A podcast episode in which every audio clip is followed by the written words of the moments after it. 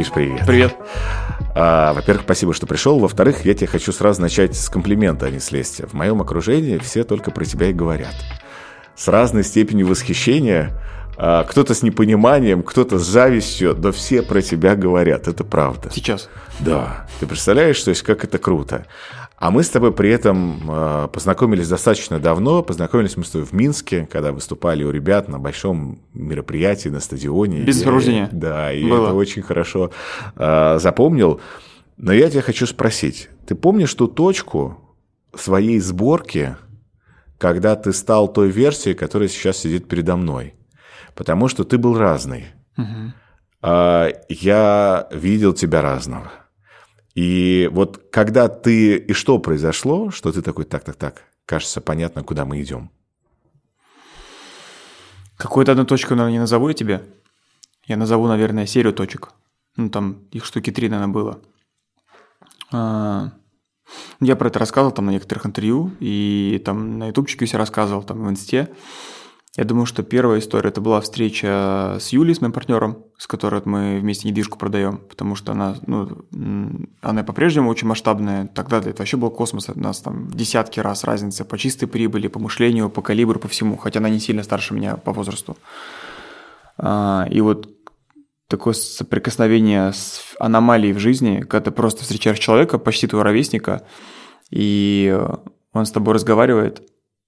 И ты понимаешь, что абсолютно все, что ты думал, что ты придумал, что гениальное, великое, масштабное, крутое, творческое, это все такой ларек вообще. И, ну, то есть, как, типа, просто встреча с аномальным результатом, она разрушила меня в моменте эго. Ну, то есть, я был в такой точке, когда у меня был выбор. Я могу обесценить ее, да, и ее результат, тем самым как бы получив очки респекта своему эго и своим планам, но я тогда не вырасту. И у меня был... Или второй вариант я мог сделать. Я мог признать, что я абсолютно неадекватен в виде роста результата денег, потому что, ну, просто есть факт по той метрике, которая, допустим, для меня важна, ну, как с точки зрения бизнеса, это чистая прибыль, она очень объективна. Ты не можешь спорить, если мы говорим про нормальный бизнес, сделанный человеком своими руками, что если в нем много денег, то он вряд ли менее адекватен, чем ты. Что-то он понял. И... Я тогда понял, что я прям сказал, что я готов все поменять, что ты мне скажешь, лишь бы я явно качнулся в ту сторону по этому вектору, по чистому прибыли, по доходу, по уровню мышления, по масштабу. И вот это была встреча, как бы она не первая была, потому что мы с ней знакомы были до этого 5 лет, но одно дело, знаешь, когда ты встречаешь в окружении человека, и ты с ним просто дружишь, да. А другое дело, когда ты начинаешь принимать его в новой роли для себя, в роли там наставника, ментора, ролевой модели какой-то. И вот, наверное, для меня вот это первая была веха. Это случилось 3 года назад. Можно я здесь сразу у тебя уточню? Очень многие люди, которые тебя смотрят, слушают, они в том числе, я уверен все равно, пытаются как-то это обесценить через призму того, что «не, у меня это не сработает, вот это все не для меня». У тебя был такой же путь, как ты сейчас сказал. Ты мог это все обесценить и просто сказать. Причем, когда ты познакомился с Юлей, у тебя уже были достаточно хорошие финансовые показатели. Неплохие, в целом. Об нее как-то замотивировался. Ты об нее начал... Я бы сказал, обнулился. Вот. Да. А каким нужно быть, чтобы правильно войти в эти взаимоотношения и в том числе поменять роль даже человека, обеспеченного, успешного из своего окружения, чтобы поменять его роль, каким человеку нужно быть, ты каким был? Ну вот мы про это с женой, с Катей постоянно разговариваем на фоне, там, ну, смотря на то, как сотрудники проявляются, там, мои ученики проявляются, как я проявляюсь. Я вот, наверное, сказал бы таких 2 параметра. Первое – это... проявленным, что ты готов выпрыгивать из штанов, лишь бы просто вот каждую атом слова впитать, что тебе говорят. Вот такая приверженность должна быть. Вот просто вот, ну, даже сейчас там, вот мы, там, не знаю, не сняли на этот момент, но то, что ты начал мне рассказывать про бренд, про циклы, там, как там ты со звездами работал. То есть я там супер неглубоко не погружен на текущую секунду в твои кейсы, но то, что ты мне сказал, я об этом думаю последние полгода очень много. Прям вот про этот контекст. И я такой... Так, это же вообще про меня. Это очень важно слушать. Мне очень важно с тобой затусить, там, сделать, что ты скажешь. То есть, на самом деле, да, может, не знаю, ты заметил, когда я с тобой еще разговаривал перед нашим интервью, то я даже как будто дышать перестал. Ты такой... Ты очень был внимательный. Включенность, все, типа, чик, поехали. И вот это вот состояние, когда ты находишь аномальный результат, ну, сейчас, допустим, мы познакомились чуть меньше месяца назад с Маргуланом лично. Он прилетал на Бали, у меня там был мастер-майнд у Миши Дашкиева, и он туда тоже гостем прилетел, и мы с ним заобедали, он видел мой разбор, мы с ним задружились, и я пришел, говорю, Маргулан, короче. То есть он мне там сказал 3 вещи на обеде за час, которые просто мне вот так голову вскрыли. И я такой...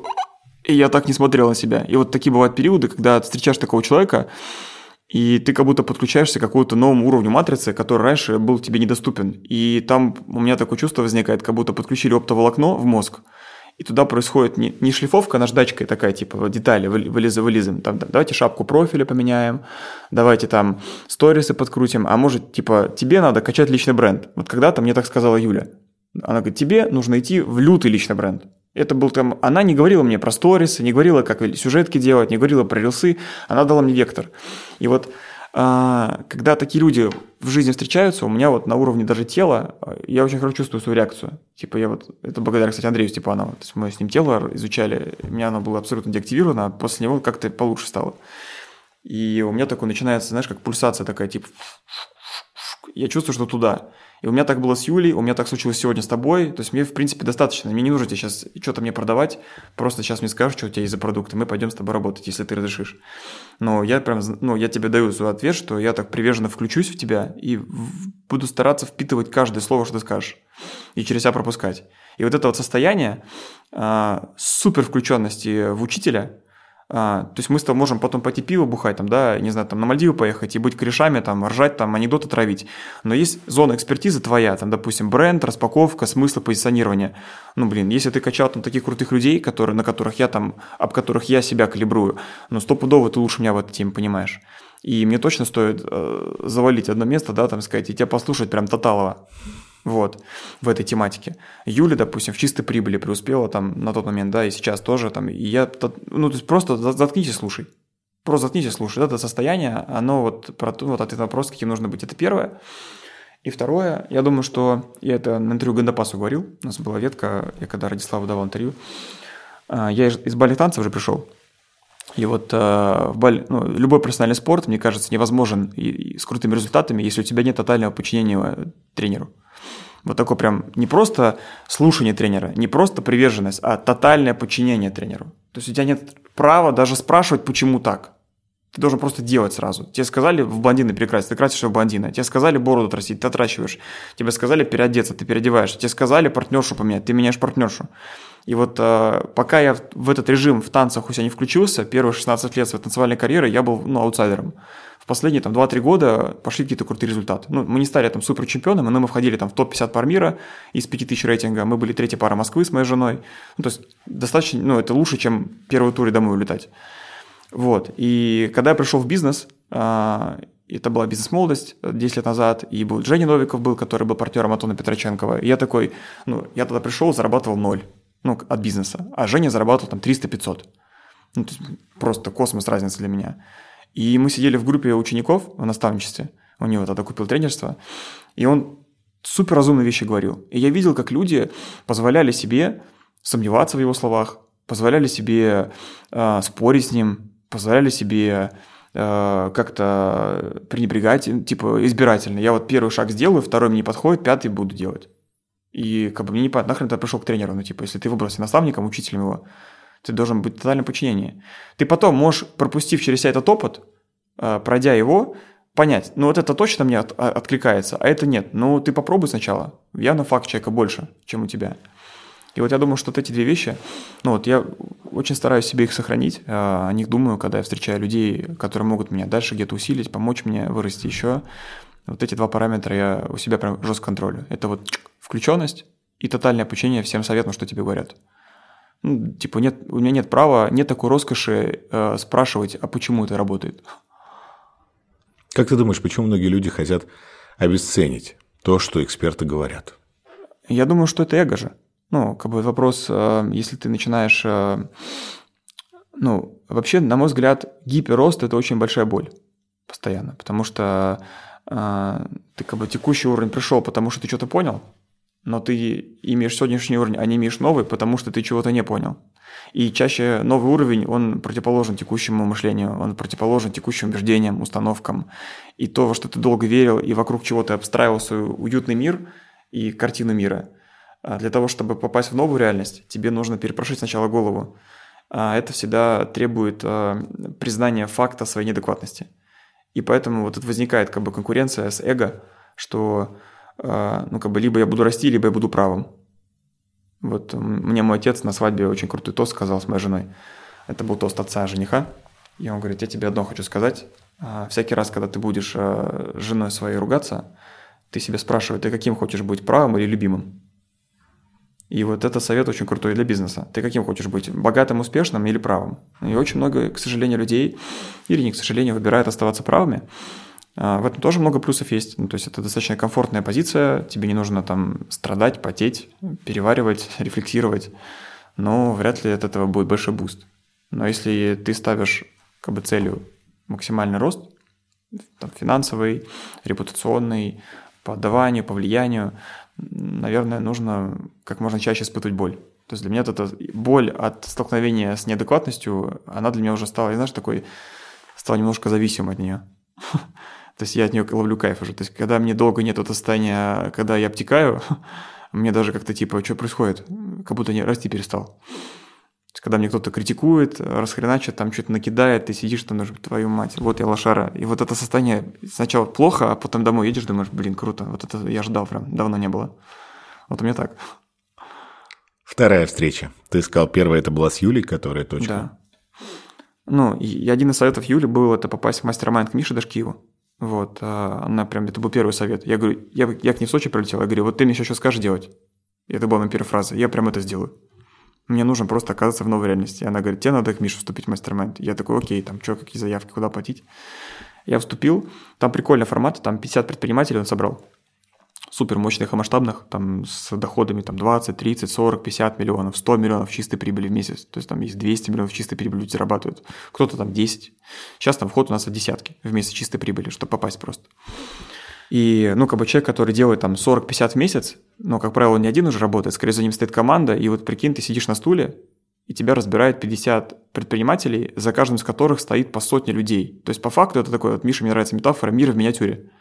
То есть по факту это люди, которые что-то поняли, как читать людей, раз они построили компании. Они поняли про осознанность что-то, они поняли что-то про стереотипы, паттерны мышления, залочки, установки. И когда ты садишься на стул и пытаешься быть собой, то просто стараешься быть собой, я стараюсь быть собой на стуле, допустим, то сразу же все видно со стороны, это как рентген. То есть точно кто-то в зале увидит дичь в тебе, которая тебе мешает расти. И люди поднимают руку, и тебе говорят, как есть. И такое там создано пространство у нас безопасной критики. То есть мы можем тусить на пляжике, болтать за жизнь, а потом ты садишься на стул, и человек поднимает руку, говорит, можно я сдам его? Я вот с ним вчера на пляже пиво пил, и вот он такие вещи говорил. И, я считаю, что это бред, из-за которого он не растет. И такой думаешь, чувак, мы с тобой друзья. На самом деле это и есть истинная дружба предпринимательская, потому что через эту правду ты и растешь. И вот... В рамках мастер-майнда у меня был один из разборов, на котором меня отправили на проработки. И, наверное, вот это было ключевое, что второе, проработки в нашем случае это психотерапия, там я много чего делал, и ДПДГ практика, когда ты вот глазами водишь, и там процесс Хоффмана проходил, и к психотерапевтам ходил просто там на разные сеансы.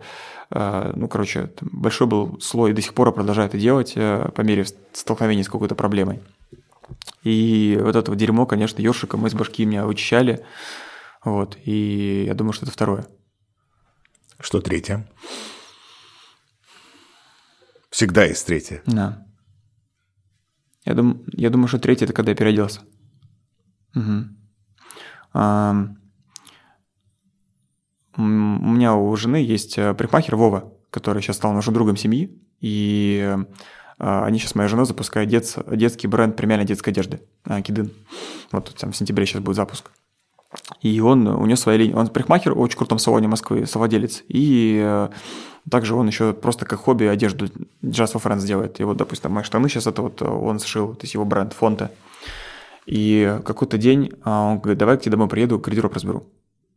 И он приехал ко мне домой, и у нас было реально ритуальное сожжение моих вещей, жесткая. То есть это просто дичь. Там я думал, что это круто. То есть было как? Сначала было просто плохо все, потом я дорвался до каких-то первых денег, у меня все было в Дольче Габбанах, Гуччах и так далее. Мы накупили ЦУМа бестолкового, и это все мы сожгли, короче, ритуально, раздали там знакомым, ну, условно, сожгли. И он пошел со мной переодевать меня. И вот он, как, ну, в этом, конечно, сильно круче меня сейчас, но немножко, как мне кажется, начало получаться вот это понятие, когда чувствуешь, когда смотришь себя в зеркало, и он говорит, было, я говорю, было. И вот мы с ним собрали гардероб, который мне начал нравиться. И я прям хорошо помню, когда мы начали снимать разбор на миллион, прошло полгода, органика не летела на ютубе у нас. И я помню, как я переоделся, я посмотрелся в зеркало дома и думаю, блин, просто охереть. У меня даже есть этот в айфоне сохраненный альбомчик Луки. Это был 19 июня 22 года, 23-22. И вот, короче, мы стояли у меня дома, и вот он мне собирал, показал, что с чем можно носить. И я смотрел на себя в зеркало, и даже мое лицо можно удивленное посмотреть, как я выгляжу. Это круто, правда. И я такой, вау, это ж я. Вот этого я себя искал всегда. В 30 лет я ждал быть таким. И саму себе так... Я впервые сам себе в зеркале понравился.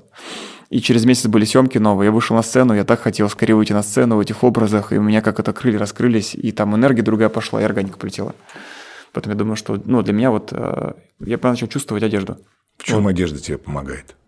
Я думаю, это про любовь к себе, про самоценность. То есть, что мне не все равно, что я надену сегодня утром, я искренне там думаю, выбираю. Это как отношение к собственному телу. Здесь свой разум, есть душа, есть тело. Да? И тело – это то, что... Вот у меня была одна интересная практика, телесная, там с такой небольшой потерей сознания, вот она называется как выход из тела, типа. Ну, по факту просто там через сильное дыхание на время теряешь сознание немножко. И, как мне показалось, такое ощущение словил, как будто я увидел границы, где у меня границы интеллекта, где вот этот интеллект, где границы души, а где границы тела. И как это три единства собраны во мне. Разум, тело и душа.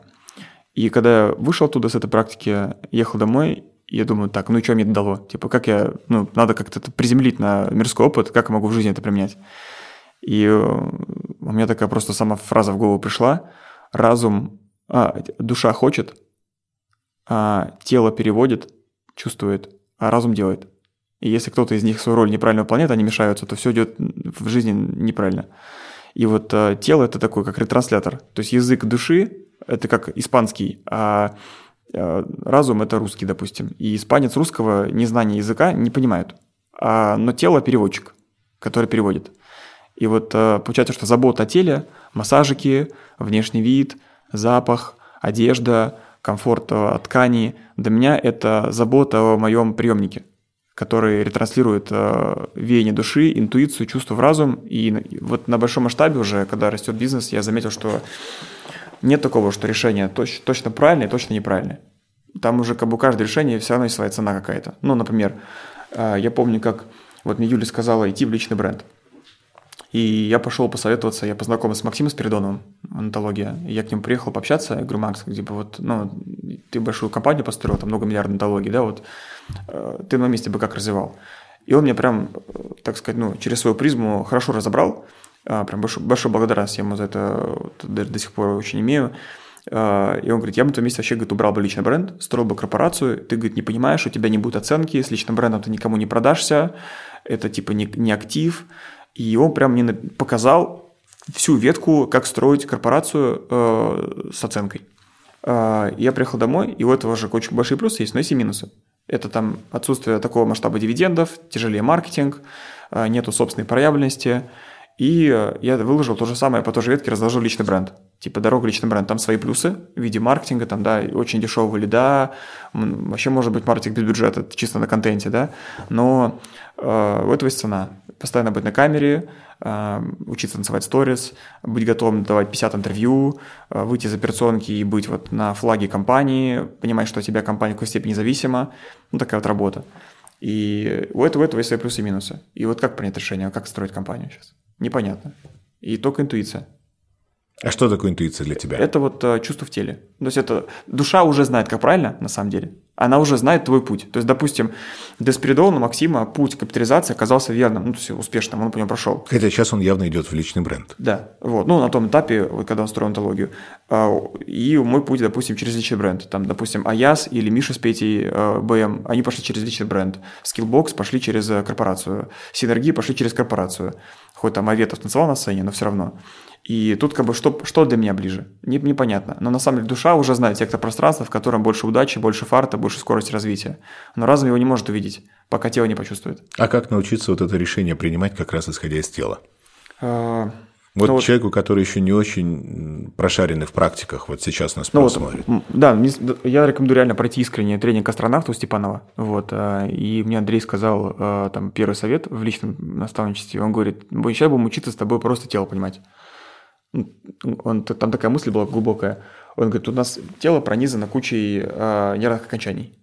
Если сейчас тебя укольнуть в локоть, ты четко будешь понимать точку. Даже тебе закрытыми глазами покажи, куда уколол, и ты точно укажешь, куда тебя уколол. Но у тебя нет такой нейронной связи, допустим, со мной. У тебя есть только зрительный контакт, аудиальный контакт, но ты не чувствуешь меня так, как ты чувствуешь там свою подмышку или свое плечо.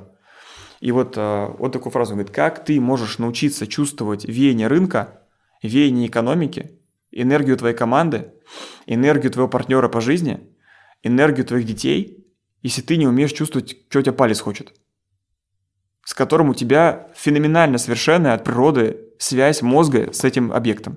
Вот у меня с моим пальцем идеальный коннект не как с тобой. Даже женщина моя не такой коннект, потому что нет, из меня как в аватаре не выходит коса, которая... И все, и мы друг друга чувствуем. И он говорит, если ты не умеешь хорошо чувствовать, что хочет твой локоть, или твоя подмышка, или твоя там спина в эту секунду, как сидеть, какую температуру, то как ты можешь научиться чувствовать мир? Это типа градиент другого уровня. Это как учиться кататься на Формуле-1, не понимая, как коробку передач в «Жигулях» переключать. И просто базово, как работает коробка, и как педаль работает. Это такой же принцип. И он говорит, давай будем учиться тело изучать. Просто первый базовый вопрос, что ты хочешь прямо сейчас. Вот прямо сейчас. Он мне такой задал, я говорю, я такой не знаю, что я хочу. Он говорит, ну давай. Вот что прям пипец хочешь? А я только с Мальдив прилетел, серфингом заниматься люблю очень. И я прям помню, как я не накатался. Не накатался. Был такой день, классные волны пришли. Там же волны не каждый день крутые приходят. Бывает там прогноз, там что-то ветер раздувает. И был последний денек, я прям классные волнушки были, я прям кайфанул. Был закат красивый, и я взял последнюю волну, и меня уже зовут в лодку выходить, все, уже выплывать обратно на остров. И мне прям не хватило, короче. И я ехал домой такой немножко грустный, что... недополучил. Да, не вкатал. Бывает... Спасибо. Бывает, знаешь, когда вкатаешься, я называю это в сопли и слюни, когда уже просто лишь на пляже лежишь, тебя не трогал, что умер уже просто. У тебя и азарт, и тело никакое. А там не хватило. И я 5 дней в Москве провел, и он говорит, что хочешь? Я говорю, не докатался. Он говорит, ну так газуй на Мальдивы. Я такой, в смысле? Так можно? В смысле, на Мальдивы я же только вернулся. Он говорит, ты же предприниматель, что там, ты с Мальдивы в Zoom не выйдешь, что ли? И для меня это было таким шоком, что поехать в отпуск 2 раз за месяц, еще и на Мальдивы, еще и на серфинг, еще и без семьи. В отпуск что только к себе можно ездить, еще и с корифанами. И я такой, ладно. И я Кате объяснил, говорю, Катя, у меня такой челлендж, эксперимент. И причем я был удивлен, что Катя говорит, конечно, езжай, я тебя поддерживаю. Мне было казалось, что Катя не одобрит, как жена, не поддержит. Она говорит, вообще пушка, давай, газуй. И я полетел, и это была просто потрясающая поездка. Мы катались на волнах, играли в доту между ними в отеле с друзьями. Это был просто пушечный отпуск. Мы жили в каком-то 3-звездочном отеле на локальном острове с мусором. Но это было охренительные эмоции. Мы потратили 150 тысяч рублей за 5 дней с билетами. Просто суперчип поездка на Мальдивы была. Но мы накатались в слюне, наигрались в сопли, вернулись. И он мне каждый день писал, он говорит, что в теле чувствуешь? Запоминает ощущение в теле. И теперь каждый раз, когда ты будешь смотреть на что-то, где сомневаешься, спроси себя, в каком решении тело ближе реагирует на это чувство из Мальдив. И у меня появился такой маркер, через который я теперь калибруюсь. Сейчас общение с тобой, там про голос, про репутацию, про эти циклы, я такой, Мальдивы пошли. Я прям словил в теле тоже чувство, что я на Мальдивах. Я уже его хорошо знаю, что я его тренирую. Приходишь в ресторан, что будешь есть? Можно что обычно съесть, а можно себя спросить, а на что такая реакция в теле? Mm-hmm. Я пытаюсь, отловить это состояние, и через него, если оно есть у меня, значит, это точно решение верняк. Стопудово там рост. Кстати, напишите в комментарии, были ли у вас такие моменты. Я невольно сейчас вспомнил историю от одного японца, который всегда говорил, что он принимает решение, съедая его, что он представляет каждый раз, когда ему что-то приносит проект, он прям представляет, что он прям берет вилку, нож, что он прям эту бумагу вот разрезает как какое-то блюдо и съедает, и он пытается понять в моменте вот погружение, да, что он испытывает. Ему вкусно, ему нормально, нет, ему плохо после этого. И он очень хорошо научился чувствовать именно через вот поедание решения. Угу. Это такая прикольная штука тоже. Ты сейчас вот говорил, и я про это невольно вспомнил. Да. А ты сказал про одежду и про любовь к себе. Когда ты почувствовал, что ты начал любить себя, и когда ты почувствовал, что это важно любить себя? Тоже Степанов. У нас сегодня будет промо Степанова максимально. Да. Ну, такую же тему затронули. То есть это поздно достаточно? Год полтора назад. Сколько тебе было лет? 30. В 30 лет? Да, 30 лет.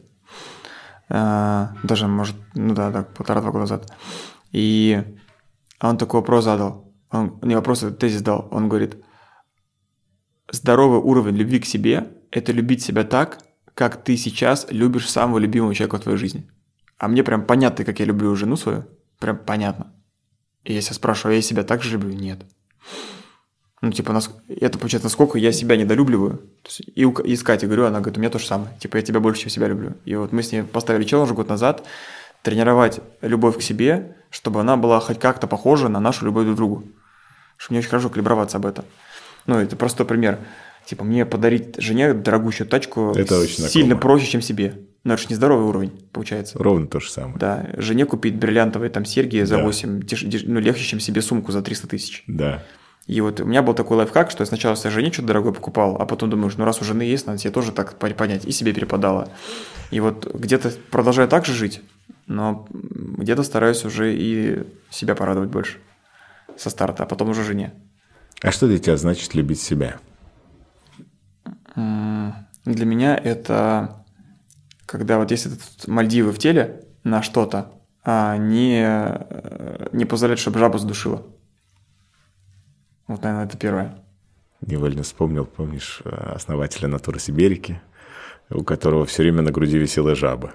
Он носил такой брелок в виде жабы, который душит? Который, мне кажется, его, слегка поддушивало, да. Слушай, ты у многих ассоциируешься с деньгами, с тем, что ты помогаешь людям кратно увеличить их рост. Угу. Что деньги значат для тебя? Очень много. С точки зрения это такая... Я очень уважительно отношусь к деньгам. Я считаю, что люди, которые обесценивают деньги, именно поэтому их и не зарабатывают. Это прямая... Если бы деньги были бы живым организмом, а не живой организм, вот представь себе, вот здесь бы стоял стул, и тут бы сидели деньги. Три каких-то персонажа в виде денег. И вот кто-то говорит, деньги – это не важно. Попробуй сказать своему ребенку, или жене, или себе скажи, ты не важен. И какое будет отношение в ответ? Такое же. Или деньги – это всего лишь ресурс. Какая будет реакция в ответ? Вот я с деньгами реально разговариваю. В голове у себя. Я полный... уважение к ним, понимание их важности и места в мире, понимание, что они могут как помочь, так и убить, как любое лекарство, понимание, что они могут быть причиной добра и зла. И для меня деньги – это такая очень сильная энергия. У меня деньги – это энергия, да, очень сильная, которая может помогать мне проживать мою жизнь так, как это было изначально задумано мирозданием. Мы выросли в стране с тобой, в которой в целом отношение к деньгам, к доходам, к предпринимательской деятельности и к тому, чтобы еще об этом открыто говорить, о том, что ты заработал деньги, что ты купил хорошую машину, что это было как-то нескромно и неприлично. Да. И, знаешь, у меня есть любимая цитата из фильма Ширли Мерли, я ее часто повторяю, мне она просто нравится, где там героиня Инна Чурикова говорит, а я думаю, назову я тебя Вася, чтобы люди не завидовали. Она говорит сыну, как она подбирала ему имя. И вот эта история про то, что чтобы люди не завидовали, и у нас поэтому любое проявление денег, любое другое отношение к деньгам, о том, что, как ты сейчас сказал, с уважением, и с тем, что с деньгами можно разговаривать. Ты сейчас, кстати, когда сказал про то, что представь, что если бы здесь сидели деньги, я сразу начал думать, интересно, какие они. Ну, то есть, вот какой образ я здесь вижу? Он красивый, он меня пугает, он меня притягивает, он и так далее. И прям я подумал, какое клевое упражнение с тем, что просто реально представить. А ты вообще вот, если бы живил свои деньги, то они какие? Да. И как бы они сидели. Да, и как бы они сидели. Нога на ногу, куря сигару, или наоборот, там, отвернувшись от тебя. Или бы держали так за руку тебя, да, или такие, да, давай. Да, держали за руку. Мы с тобой. То есть здесь вопрос в том, что это, мне кажется, многое может сказать человеку про него самого. Причем не надо это там даже выкладывать куда-то, но как упражнение было бы круто. Да. А ты при этом рушишь здесь все, потому что ты открыто говоришь, что, зарабатывать деньги не стыдно, тратить свои честно заработанные деньги на... что-то дорогое. Гедонизм. Да, здоровый гедонизм. И это не стыдно. Проявлять любовь к своей жене – это не стыдно. Хотя это вторая история, про которую тоже люди предпочитают не говорить. Потому что счастье любит тишину. Mm-hmm. Счастье и деньги – это то, что в России чаще всего говорят, то, что любит тишину.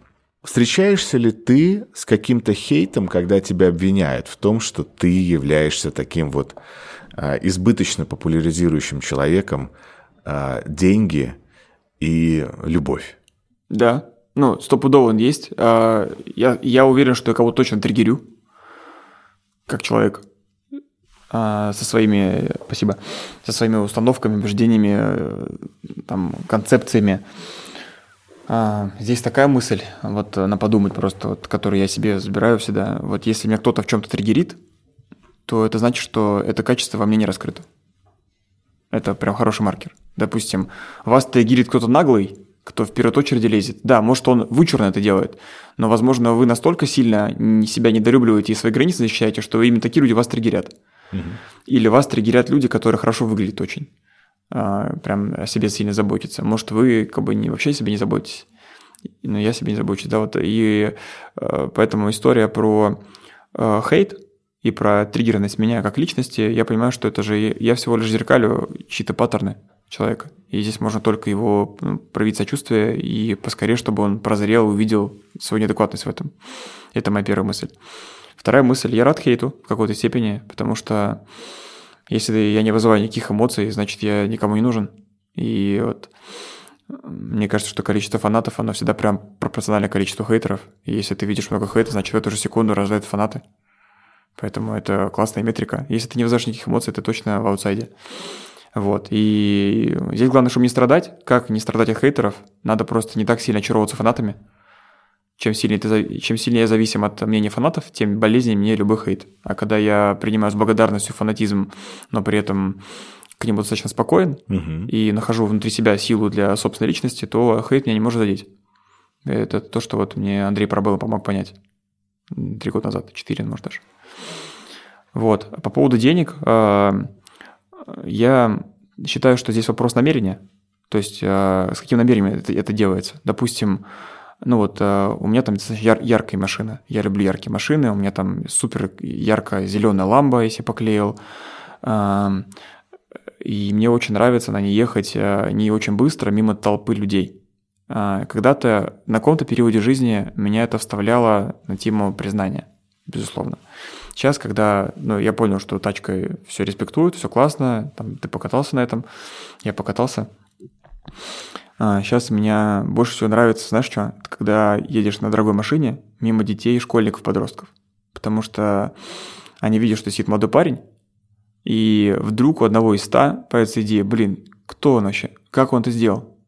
Что, если я буду причиной того, что кто-то спустя 40 лет станет богатым предпринимателем, успешным бизнесменом, успешным человеком, и где-то там случайно, рассказывая в бане внуку, а с чего все началось, он скажет, знаешь, я там шел по Новому Арбату, однажды мы с мамой приехали из Оренбурга в Москву посмотреть. И я тачку увидел с молодым пацаном на зеленой ламбе, подумал. Хочу так же. Да. И это было все, что изменило всю игру. И поэтому, когда я на парковках стою на ярких машинах дорогих своих, и мимо проходят родители, часто просят сфоткаться возле машины, я всегда сам предлагаю детям, подросткам сесть внутрь посидеть. И они садятся, они там вообще, у них такие глаза, их там мама фоткают, я отхожу в сторону, чтобы не смущать. И я даю насытиться прямо этим моментом столько, сколько нужно, пока ребенок не доест и не выйдет. Смотри, это интересная штука, я здесь хочу поднять вопрос про самых богатых людей в Силиконовой долине. Угу. Для них внешние проявления роскоши с точки зрения автомобилей, одежды, статусных атрибутов, для них это как-то стало неважным. Да. Ну, то есть мы видим все фотографии там, Билла Гейтса, Цукерберга, Илона Маска и так далее, просто вот в черных футболках, трикошках и в... Да, я тоже вроде не в карте сижу. Ну, подожди, у тебя очень красивые роликсы. Это, кстати, да, роликсы хоть и золотые, и дорогие, но это не намерение, не понты. У меня была искренняя история с этими часами, почему я именно их ношу. У меня много часов хороших, дорогих, но я ношу только эти везде. Серьезно? Почему? Когда я только начал увлекаться часами, вот эти роликсы золотые вот с этим плетением, это президенты, это браслеты всех президентов США, и я учил историю образования, и все, что имеет прикосновение с историей, меня как-то внутри будоражит. И вот сама идея, что это легендарные часы, которым уже больше 60 лет с точки зрения их формы, не менялись от лет в дизайне, и топовые президенты США там, да, носили эти часы, для меня это как-то прикоснуться к истории. То есть я на себе ношу не просто элемент роскоши, я ношу на себе кусочек истории большой. Допустим, браслет, хоть он и золотой, в нем тоже есть история. Тут на каждом элементе какая-то иконка, какой-то символ важный для меня. Вот, то есть это эстетика, с одной стороны, приятная для глаза, но в этом много внутреннего смысла для меня. Но если ты увидишь, что у меня нету там орущих брендов, и мне это не очень нравится. Когда там Balmain написано на полспины... Слушай, это тоже период, который все так или иначе должны пройти. Да, но я его прошел. Да. И когда я вижу людей в этом периоде, я кайфую от того, что я вижу. Потому что, значит, чувак растет. Ты не можешь признать, что все это неважно, не попробовав это. Это правда. Я думаю, что я, скорее всего, мне 31 год, да. У меня уже много чего в жизни есть, и много чего еще будет, я надеюсь. Я думаю, что точно я пойму, что что-то еще важное есть помимо всего этого. Моя философия сейчас в жизни такая, я просто принял, что я такой, что если хотя бы каждый из нас сделает себя счастливым, так, как он может и так, как он хочет, то уже мир будет веселее. И, как ты знаешь, помогать миру с голой жопой – такая себе история. Поэтому я себя спросил просто, а на что у меня этот отклик? Нравятся мне дорогие тачки, яркая ламба.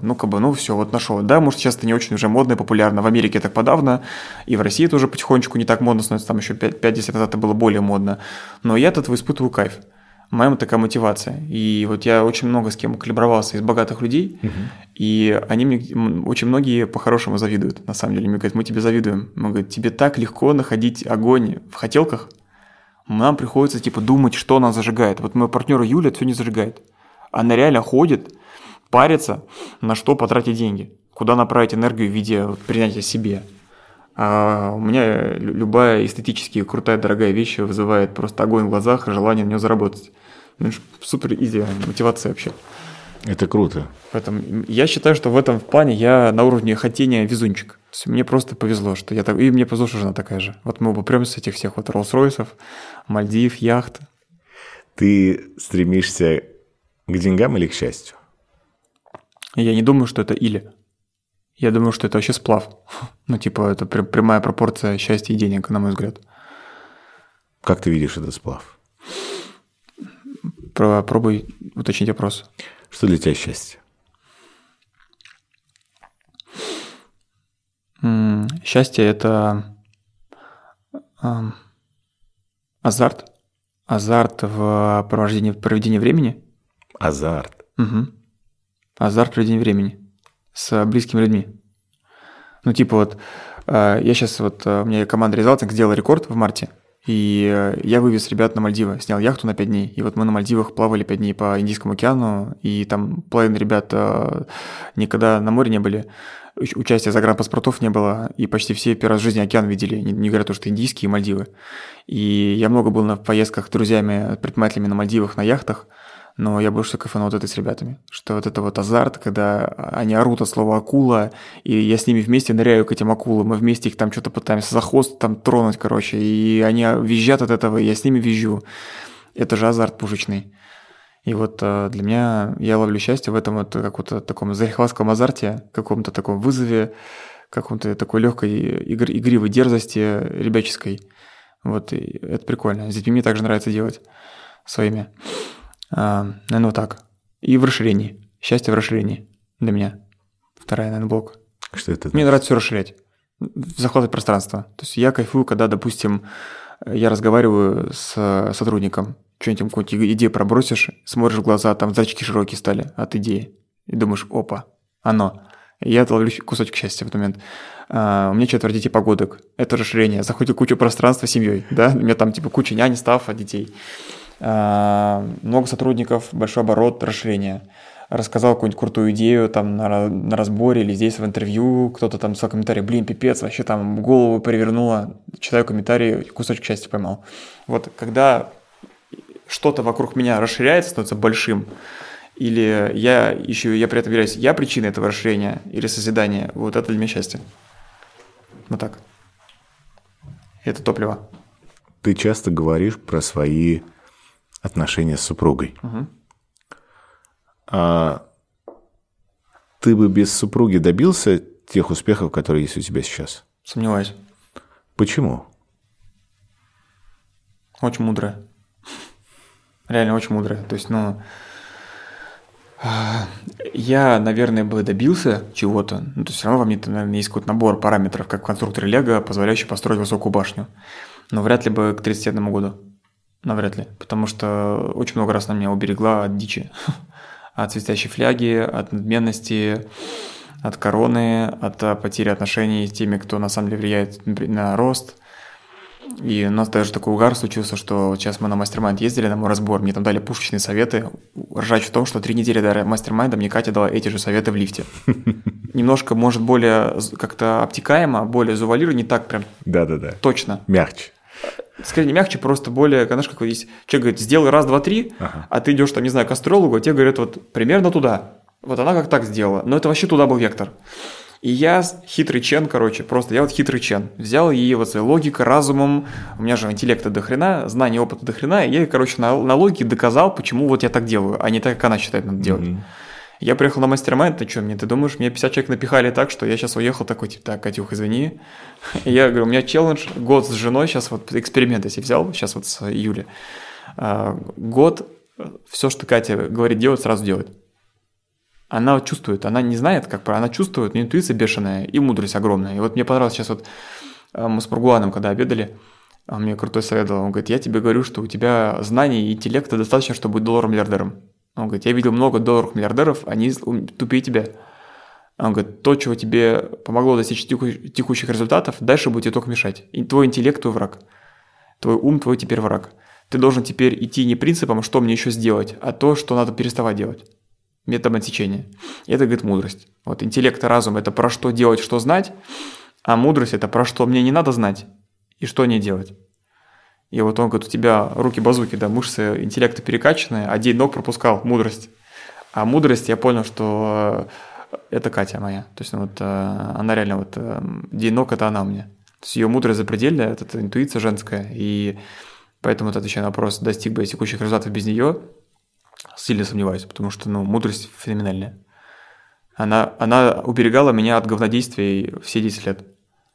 Кто главный в вашей семье?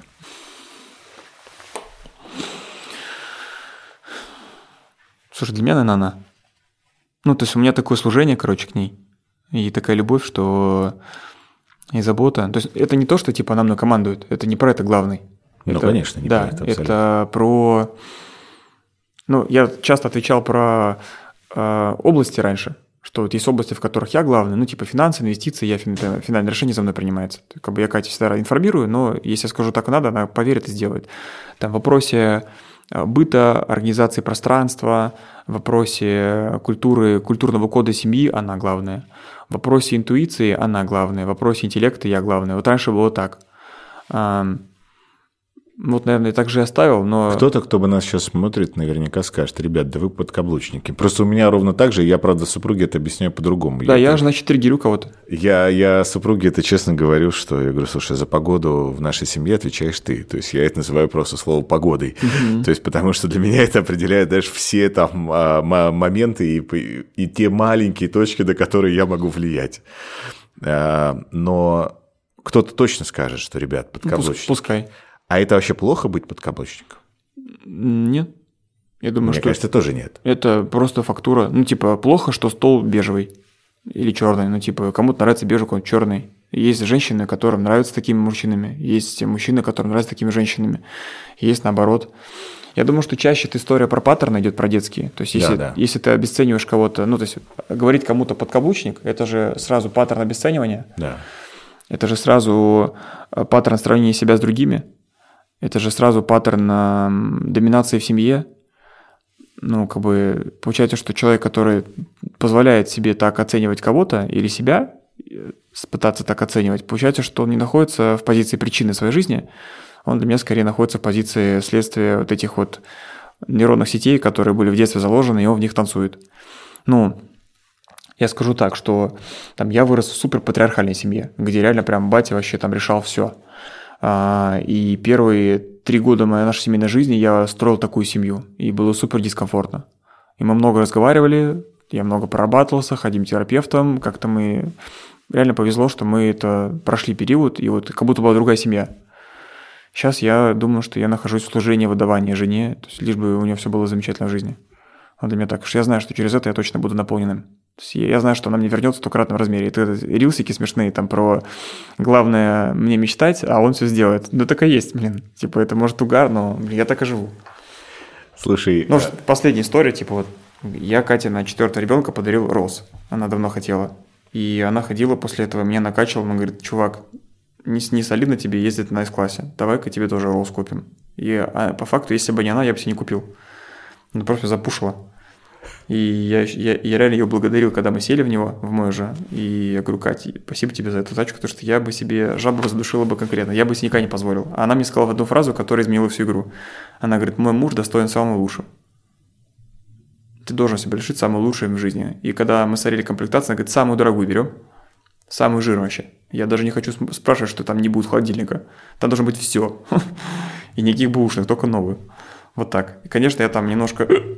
икнул там по расходам, но на самом деле там это все вопрос декомпозиции в Excel, все решается. Чаще мы не растем и не покупаем, мне кажется, не потому, что мы не знаем как, а потому, что мы не разрешаем.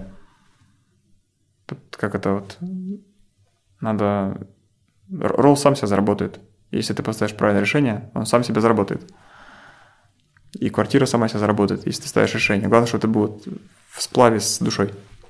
Вот так. Поэтому... Катюха, конечно, это великая женщина вообще. Мы с тобой сейчас пишем интервью в интересный период, когда очень много моих друзей, плюс-минус наши с тобой ровесники. А тебе сколько лет? Я чуть старше, мне 37. И они пребывают в состоянии развода. Угу. И это прям стало каким-то бумом в моем окружении тоже. На твой взгляд, что самое главное для того, чтобы уметь сохранить семью? Я думаю, я бы так ответил, что я верю в то, что мы друг другу посылаемся как уроки, как вот есть маркетплейс курсов, это жизнь. Вот есть курс про продажи, про лидогенерацию, про Яндекс.Директ, а есть курсы про жизнь. И жена твоя, моя жена, является тренингом, который я купил. Вот. И многие люди, они покупают тренинги, на мой взгляд, и потом их не проходят. Типа они их оплатили, но не проходят. И выбирают так, ну курс, наверное, плохой, я вот смотреть не буду, но курс плохой. И пойду новый курс куплю. Но чаще я вижу такую ситуацию, что люди разводятся, женятся, и там через 3-4 года женщина такая же становится, как и была в первом. Все, что тебе не нравилось в первом, повторяется во второй. Проблема, наверное, не в ней, а в том, что ты не усвоил урок. И вот моя задача – усваивать урок. Ну, типа, не за что мне это было постно, а для чего мне это было постно. У меня есть знакомый, который, у него первая жена стала супер жирной, некрасивой, неухоженной, короче, ну прям ужас. Вот. А он развелся из-за этого, при этом обеспеченный мужик. Женился на красивой девчонке, вот, 2-й раз. И она стала такой же. Вообще, блин, клон просто. И по повадкам, по климату в семье. Наверное, не в ней дело. Вообще ни разу не в ней. Да, он не усвоил урок. Он не усвоил урок про себя в первых отношениях. Поэтому, конечно, развод, я думаю, что он может иметь место быть, если ты усвоил урок. Если ты понял, за что это было послано тебе, ты прожил его, ты осознал, ты понял, и ты разводишься с полным чувством не обвинения, а полным чувством благодарности человеку за тот опыт, который ты получил с ним. И при этом этот человек свой урок не прожил. И понимаешь, что ты уже прожил, ты в новой фазе находишься, а он в старой и не готов меняться. Тогда, наверное, развод может быть как решением. Но, как мне кажется, то, что нам позволяет... Мы с Катей сейчас, и мы с Катей 5 лет назад, и мы с Катей 10 лет назад. Вообще разные пары, абсолютно.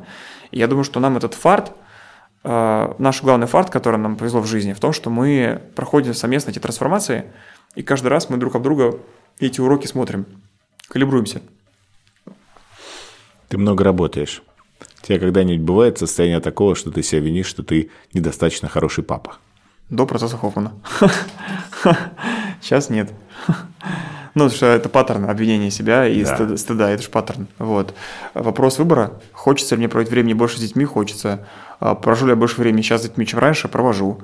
Можно ли лучше? Наверное, можно. Можно ли лучше в бизнесе? Можно. Но тут все время какой-то поиск гармонии, такой баланса между всем. Бывают периоды, когда я выбираю с детьми потусить, бывает, когда рядом с детьми говорю: ребят, я в доту пошел играть, все, типа отвалите, мне нужно все побыть. Все меня понимают, поддерживают. Ну, допустим, в эти выходные сейчас, я вот в будни работаю, в субботу мы с сыном едем на рыбалку вдвоем, потом в поход с ним идем в августе. Ну, просто сын постарше, девчонки пока там у меня слишком еще маленькие, как-то, ну, мне, допустим, вот, когда ребенок начинает со мной взаимодействовать, мне уже с ним как-то больше интереса возникает, и поэтому сын, который разговаривает, ржет уже, там он юмор понимает, конечно, мне как бы с ним с точки зрения сплава легче.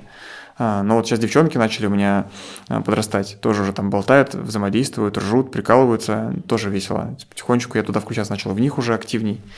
То вот, мне, конечно, само рождение немножко не так, наверное, близко, как жене, что там природная схимия. Мне понравилась идея, что у матери с рождения с ребенком сплав, а отец должен этот сплав создать. И это его ответственность, потому что ребенок, он неосознанный. И этот, если твой ребенок с отцом не в коннекте, это просто ты с ним его не построил. Моя задача отстроить его. Ты сказал интересную очень фразу о разрешении купить дорогую вещь. Себе. Да. А как научиться вообще разрешать себе быть богатым? Потому что есть ощущение, что ты себе это в каком-то периоде времени разрешил. И продолжай разрешать. Ну, да. Типа, это челлендж, это целая отдельная ветка, это тренинг. Я вижу огромное количество людей в моем окружении, которые сильно больше меня зарабатывают, но живут сильно беднее меня. Угу. И что толку, что у них эти цифры на банковском счету? Они реально экономят на всем. Ну, это правда. И они грустные. Я не хочу быть самым богатым на кладбище. Я хочу быть веселеньким в жизни, чтобы было классно. Это же реально про какое-то разрешение очень интересное, да, в голове. Это очень легко, это хитрый чен, конструкция мозга, что это невыгодно, это инвестиции, это доходность. Я за доходность, я не презираю инвестиции. Это супер важно, если ты любишь деньги, то ты точно будешь инвестировать. Ты точно будешь о них оберегать, чтобы они там приумножались, ходили на работу, возвращались с друзьями, делать активный доход. Но деньги, я понял, что деньги любят радость. Очень любят радость. Вот я с ними разговаривал с деньгами, они мне сказали, что они радость любят. А радость – это кто? Это маленький Мишка во мне сидит. Вот Мишка, которому 5 лет, он умеет радоваться, он всю жизнь радуется, он все детство мы радуемся. Радость – это вообще эмоция, которая нам дается в рождении, в детстве. Одна из первых самых ярких эмоций, которые вырабатывают дофамин, эндорфин – радость. И взрослый хитрый чен мозг начинает забивать эту эмоцию и обставлять ее там прагматичностью, рационализмом. Но радость – это эмоция души, а не интеллекта. Поэтому, игнорируя радость, не умея радоваться, а это про позволение радоваться себе, деньги будут постепенно иссякать. И мы очень много видим такую историю, что люди на каком-то таком еще своем подростковом запале там, до 30-40 богатеют, а потом такой тренд в обратную сторону начинается. На мой взгляд, он связан в том числе и с тем, что у кого-то с эго-гордыни, но в том числе и с тем, что люди перестают радоваться. И вот качать позволение надо через радость, опять же, через разрешение себе улучшить жизнь в мелочах для начала. Вот мой постоянный тренинг, я себя спрашиваю, как я могу сейчас улучшить свой быт в мелочи какой-то. Вот, допустим, вот последний свежак. Я сейчас затарил кучу разных товаров для сна. Я купил себе тяжелое одеяло 9 килограмм. Я тоже. Вот, я еще пока не спал, мне оно сейчас приедет. Я купил тяжеловато. Тяжеловато? Да, ты знаешь, непривычно. Первые дни будет непривычно. Ну вот мне интересно. Кажется, будто ты дышать становится сложнее, знаешь. А потом прикольно. А потом отлично, да. Вот эти очки, которые там светят зеленым, чтобы режим дня восстановился быстрее. Какая-то подушка с таймером, с электрочасами внутренними там циклами. Вот воздух там я себе в спальне сделал. Это про позволение себе. Кто-то говорит, я и так посплю. Ну, камон, это про любовь к себе. Полететь бизнес-классом первый раз в жизни – это про позволение себе. Многие люди могут себе позволить летать бизнесом, но не летают, это потому что объясняют рациональностью.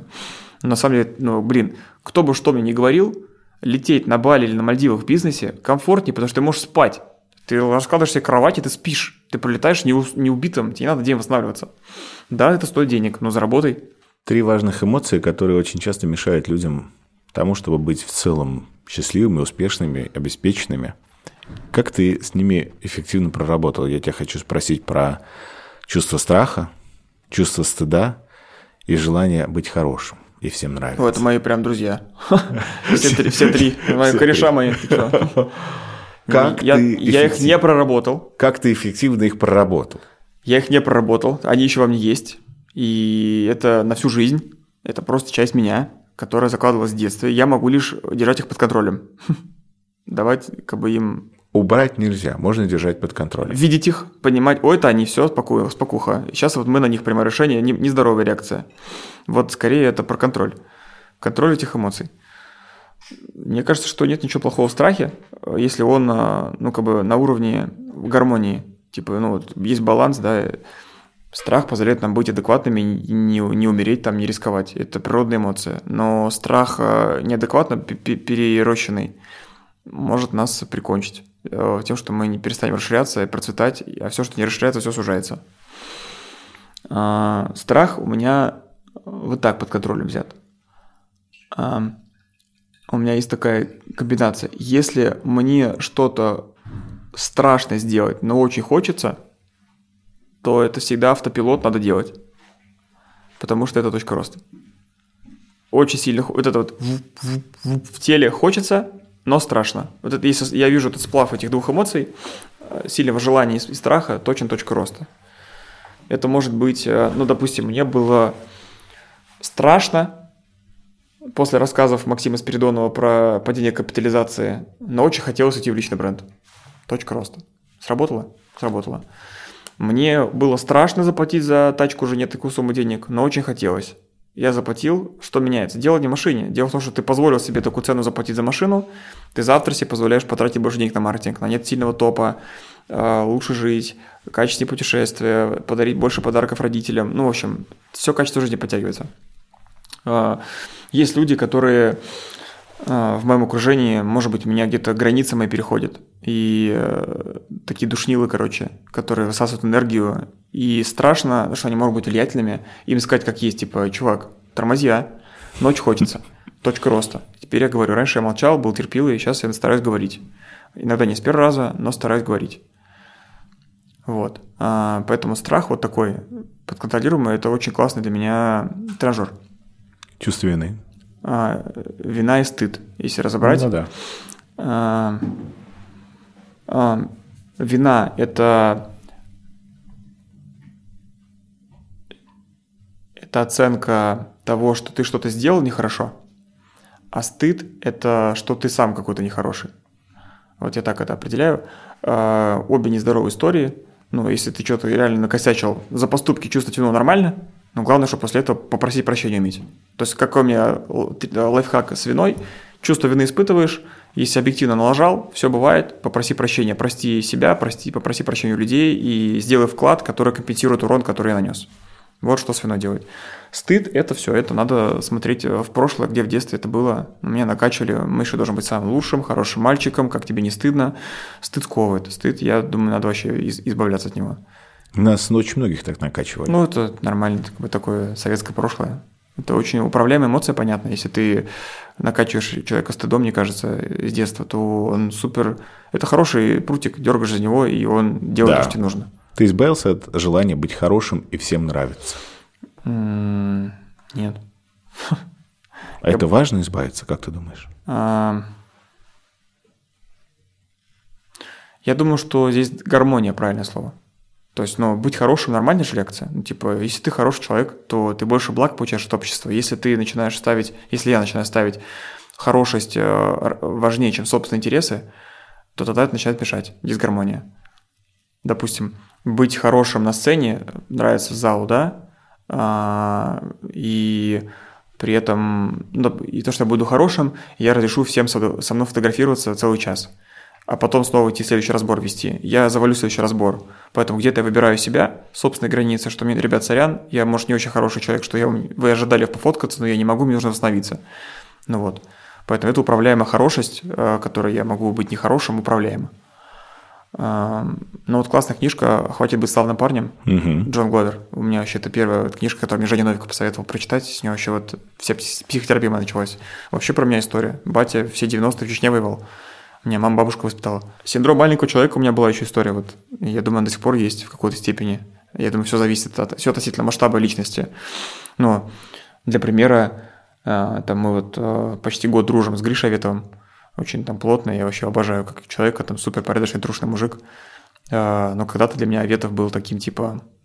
Я помню, сидел на 1 сентября на Тони Робинсоне в Олимпийском. Аветов был на сцене. Я думаю, это кто вообще? Типа, кто это собрал, Олимпийский? Как с тобой вообще руку тебе пожать? Я думаю, что если бы я тот пообщался бы с Аветовым, я бы в тушканчик бы такой стал бы. Сейчас, да и с тобой, думаю, тоже. То есть ты такая тоже, у тебя энергия мощная, у тебя такая подача хорошая, ты грудь расправляешь, у тебя голос низкий, ты там сразу с козырей зашел и сказал, я там Собчак, Малахов, там Канделаки всех качал. Я такой, типа, ну, а я Миша Resulting, там отдел продаж качал. Ну, то есть я думаю, что я там 2-3 года назад бы, сейчас бы сидел бы вообще в суслике просто, весь все интервью с тобой его слил бы. Вот. Не знаю, как я там сяду на стул, если со мной сядет Галицкий какой-нибудь, не знаю, или там Рубен Варданян, миллиардеры. Но вот Маргулана я конфронтирую. Маргулана было $6 миллиардов в пике. Да. Вот. Очень масштабный мужик, но я с ним прям вот с большим уважением и комфортом для себя разговариваю. И Аветова конфронтировать начала. Я думаю, что тоже результат проработок вот, психотерапевтических пара синдрома маленького человека. Это про принятие отца. Если отца принимаешь, то уходит страх быть маленьким. Ты знаешь, я в завершении хочу тебя спросить, дать небольшой summary. Через твои руки, глаза и уши прошло очень большое количество предпринимателей. Угу. Если сделать прям реально вот основные моменты, что большинству из них мешает расти? И я смотрел твои разборы, и это всегда удивительно. Человек приходит с одним вопросом, ответ получается совсем из другой стороны. На этот вопрос, но из другой стороны. Про конверсию через маму с папой? Да, то есть вот примерно вот так. И ты всегда видишь что-то другое, не то, что люди говорят. И ты даешь советы в большей степени вообще далекие от бизнеса. Не советы, а ты направление, я бы так сказал, это не совет, а ты говоришь, слушай, смотри. Что объединяет большинство российских предпринимателей с точки зрения помех для роста? Топ-1 – эго. Какое оно? Эго неплохо. Да. Эго – это офигенно. А нездоровое эго. Нездоровое эго – это когда делить людей на крутых и некрутых. Угу. На которых буду слушать и не буду слушать. На тех, которые могут мне давать советы и не могут давать советы. Угу. И... Вот нездоровое эго, вот это деление людей на правильных и неправильных мешает. В чем цена этого недуга? Это кривые коммуникации. Когда человек находится в этой истории, то коммуникация с ним очень дискомфортная. Дискомфортные коммуникации, каждая коммуникация, у нас сегодня с тобой коммуникация, она является кирпичиком, который и я, и ты, мы положим в основание нашего огромного небоскреба под названием «Успех и счастье процветания в жизни». Кто-то кирпичики закладывает твердые, ровненькие, такие печененькие, оранжевенькие, а кто-то кладет такие, знаешь, убогие, дряхлые, разваливающиеся, обдолбанные уже со всех сторон вандалами. И вот каждая коммуникация – это вот кирпичик в основу отношений. Отношения – это основа для успеха, потому что у тебя отношения с командой, отношения с партнерами, отношения с рынком. Без этого, без коммуникации качественной и без построения отношений ты не сделаешь мощный маркетинг, потому что маркетинг – это отношения, в первую очередь, это чувство. Маркетинг – это не цифры, это эмоции. Невозможно почувствовать аудиторию, чтобы она тебя начала вклеивать, влюблять, хотеть, идти за тобой, доверять твоим продуктам. Эго будет мешать нездоровое, а с наставниками отношения строить, потому что наставники – это, как правило, люди с большей осознанностью, чем ученик. И я уверен, что у тебя твоя насмотренность и твоя осознанность выше, чем моя, допустим, точно в вопросе личного бренда, позиционирования, там, вот этих энергий, публичности и так далее. И я думаю, то, что ты видишь во мне, я не вижу в себе. И если я буду крутым с тобой, оправдывать, доказываться, да просто понимаешь, почему я так делаю, тебе просто очень быстро станет неинтересно разговаривать. Это правда. И, чувак, если ты все знаешь, иди там танцуй сам. И человек просто теряет эти вот возможности. В итоге вместо 100% потенциала от пира, который вселенная ему дает для роста, он получает только 5% использует. Поэтому топ-1 недуг – это эго нездоровое. Второе, я думаю, что это вообще основа. Думаешь, ты топ-3 же хотел? Да. Я знаешь, что сделаю? Позволю себе. Да. Я возьму ее как один и раскрою в 3 ветки. Давай. Вот. Первая ветка – это про отношения с миром в целом, с наставником и так далее. Вторая история такая, какая идет. Нездоровое эго мешает строить отношения со второй половинкой. И вот почему я так достаточно активно топлю в то, чтобы люди реально заманячили вопрос отношений за женой или с мужем.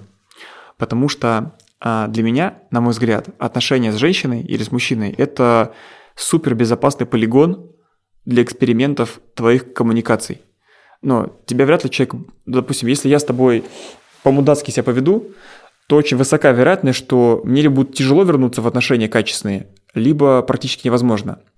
С женой или с мужем, вероятность остаться выше, потому что, ладно, я тебя принимаю такие на всю жизнь, ты там извинишься, попросишь прощения, и ты попробуешь еще раз.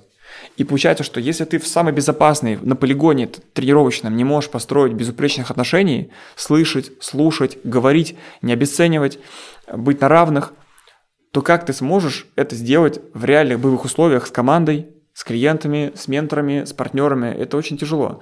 Поэтому для меня сама цель построения крутых отношений в семье или с девушкой, или с мужчиной не является причиной того, что у тебя будет успешный бизнес. Нет прямой корреляции, что прямые отношения крутые, из-за отношений у тебя крутой бизнес. Не в этом идея. Скорее всего, если тебе удалось построить крутые отношения в семье или там просто с девушкой, которая половинкой, то ты смог это сделать только тогда, когда ты сам научился строить отношения, а значит, у тебя есть дистинкция отношений, значит, ты можешь это сделать везде. Или точно не накосячить. Поэтому вторая история, это тоже из эго идет, это про отношения. То есть я бы реально порекомендовал всем посмотреть сейчас на свои отношения, кто нас смотрит, если их вообще нету. Вот их вообще нету. Не складывается, постоянно не складывается. Мир не везет. Нет. Может, что-то не так, может, ты неадекватен. Может, ты не там смотришь, не так проявляешься, не так говоришь, не так смеешься. Это все влияет на восприятие людей. И поэтому у тебя, может, и бизнес не растет. И я думаю, что прямая корреляция крутых отношений с количеством денег, которые люди зарабатывают, как растут. Это второе. Я думаю, третье, туда же от эго, это то, что я сказал, про эти мои два главных вещи. Это включенность и тотальное подчинение.